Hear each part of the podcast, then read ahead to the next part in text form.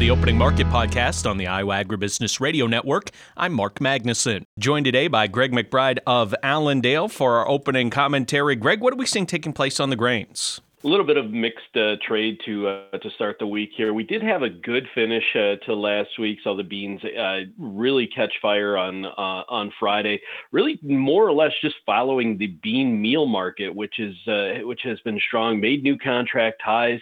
It is off a little bit to start the day here, down about five to five to six dollars, which is kind of holding the the beans back a little bit. Corn itself kind of caught in the middle uh, between uh, a little bit of friendly on the uh, on the bean side of things in that complex, but also seeing the wheat uh, down a little bit. There isn't really a whole heck of a lot of news uh, in the in the grain world right now. We're still following what's going on with with weather in South America. We're hearing from ADM's CEO last week when they released their their earnings that he felt like or he thought that uh, Argentina was going to be out of soybeans to crush uh, sometime in the month of November, which uh, obviously gets everybody excited about increased demand for meal here in the United States, which uh, is one of the reasons that we've caught fire in that uh, in that meal market uh, and pulled the the beans back up with it.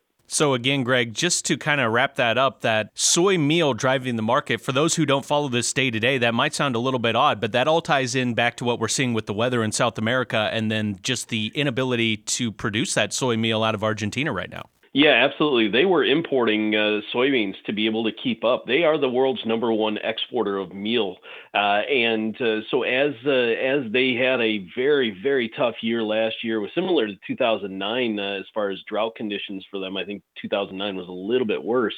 Um, they uh, they had basically what was a half a crop, so they were importing from Brazil and other places, trying to keep up with that that bean meal demand. Now they're they're running low. I mean brazil has their own bean uh, export uh, situation with uh, the ports struggling uh, due to a huge crop of uh, of sugar in the north and then the uh, the torrential rains that they're getting in the south so at this point without a fresh a fresh crop available to crush they're kind of sitting idle uh, or getting to the point of running low. So this gets uh, this gets blown into the United States and says, "Bring it on! We've got uh, we've got fresh uh, supplies. Let's uh, let's get it going." So, Greg, switching over to the weather situation in the United States, it was very wet here in the Corn Belt. I think over this last period of a few days, so that probably slowed things down quite a bit. We also mixed in some frost and even some snow. So, what did that do to our harvest conditions and what we're trying to get done wrapping things up?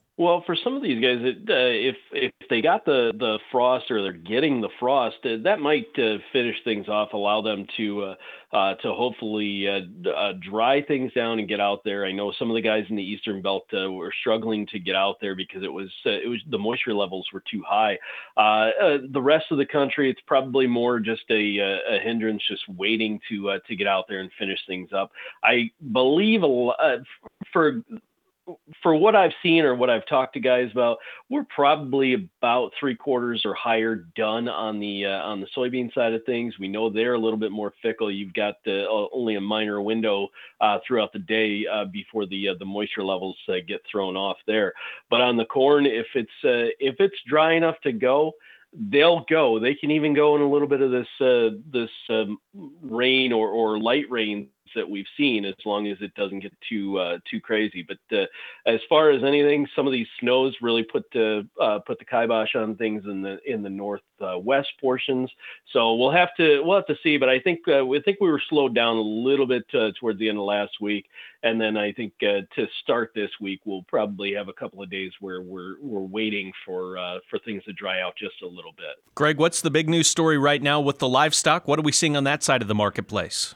Well, we did catch a little bit of a bounce, uh, excuse me, into uh, into Friday uh, afternoon. We kind of went back and tried to get into that gap that we left uh, last uh, Monday after the uh, the cattle on feed report the previous Friday. So it was really just a, a down week, but it was a nice nice recovery on Friday. after really seeing some some nasty trade there, it did look very ugly. We continue to see the uh, the feeder cattle index uh, drop off. The feeder sales are are going pretty rough right now, so that's uh, that's holding things back. Cash uh, trade last week was was even to slightly lower because of uh, the cattle on feed uh, situation, because of the feeder cattle situation. Uh, so we uh, continue to see those numbers uh, kind of hold steady around that 183 to 185 level. On the hog side of things, it's it's really kind of anybody's guess. It feels like it's uh, one day up, one day down. Um, now, what we've seen here is is you did have three or four days of of solid trade to finish out the week but we're all we're doing is getting about half of what we lost the previous two weeks back. So it's we're still we're still at at the old lows, uh, the previous lows that we made back in like May and June.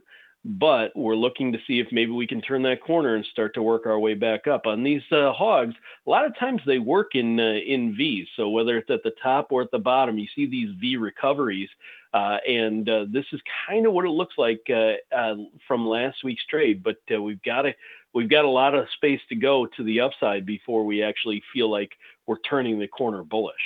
And Greg, we're just getting close now to November, and it's really the first time we've started to talk about any snow activity. So the fact that we have stretched out the fall grilling period for so long and we've had such mild temperatures can only help the demand picture, I would imagine. But is it going to continue at all, you think? Is that going to help us at least just a little bit longer?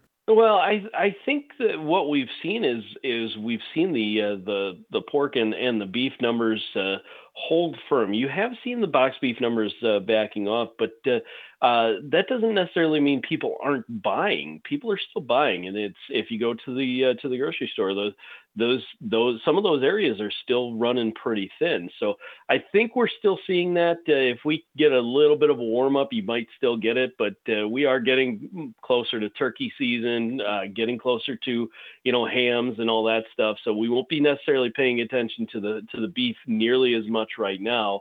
Uh, but uh, I don't think I don't think they've taken a major hit. We are still at fairly elevated levels for uh, the cattle side of things, anyway. So the uh, the meats are are holding in uh, pretty firm. Greg McBride with Allendale. What is the best way for our listeners to get in touch, Greg, and to personalize their marketing plan? Give us a call at 800 2 Market. That's 800 262 7538. Greg McBride of Allendale, our guest here today. Greg, thank you so much for all of the information after the weekend. Appreciate it as always. Have a great week. Thank you, Mark. That was Greg McBride with Allendale. It is time now for a check of the numbers. December corn down one and a half at 479 and a quarter. November soybeans down five and a quarter at 1292 even. January soybean meal down eight dollars and twenty cents at 418.50. January soybean oil down 58 cents at 52.14. Chicago wheat down a half cent at 602 even. Minneapolis wheat down two and a half at 717 and a quarter. Kansas City hard red wheat down two and three quarters at 640 and a half. March oats up three even at 420 even. On the Merc, December live cattle up 80 cents at 183.02. November feeder cattle up 55 cents at 237.45. December lean hogs up $1.15 at 71.65. December pork cutout up 30 cents at 79.40 and class 3 milk up 7 cents at 17.47. This has been a check of the opening markets on the Iowa Agribusiness Radio Network where Iowa Ag matters.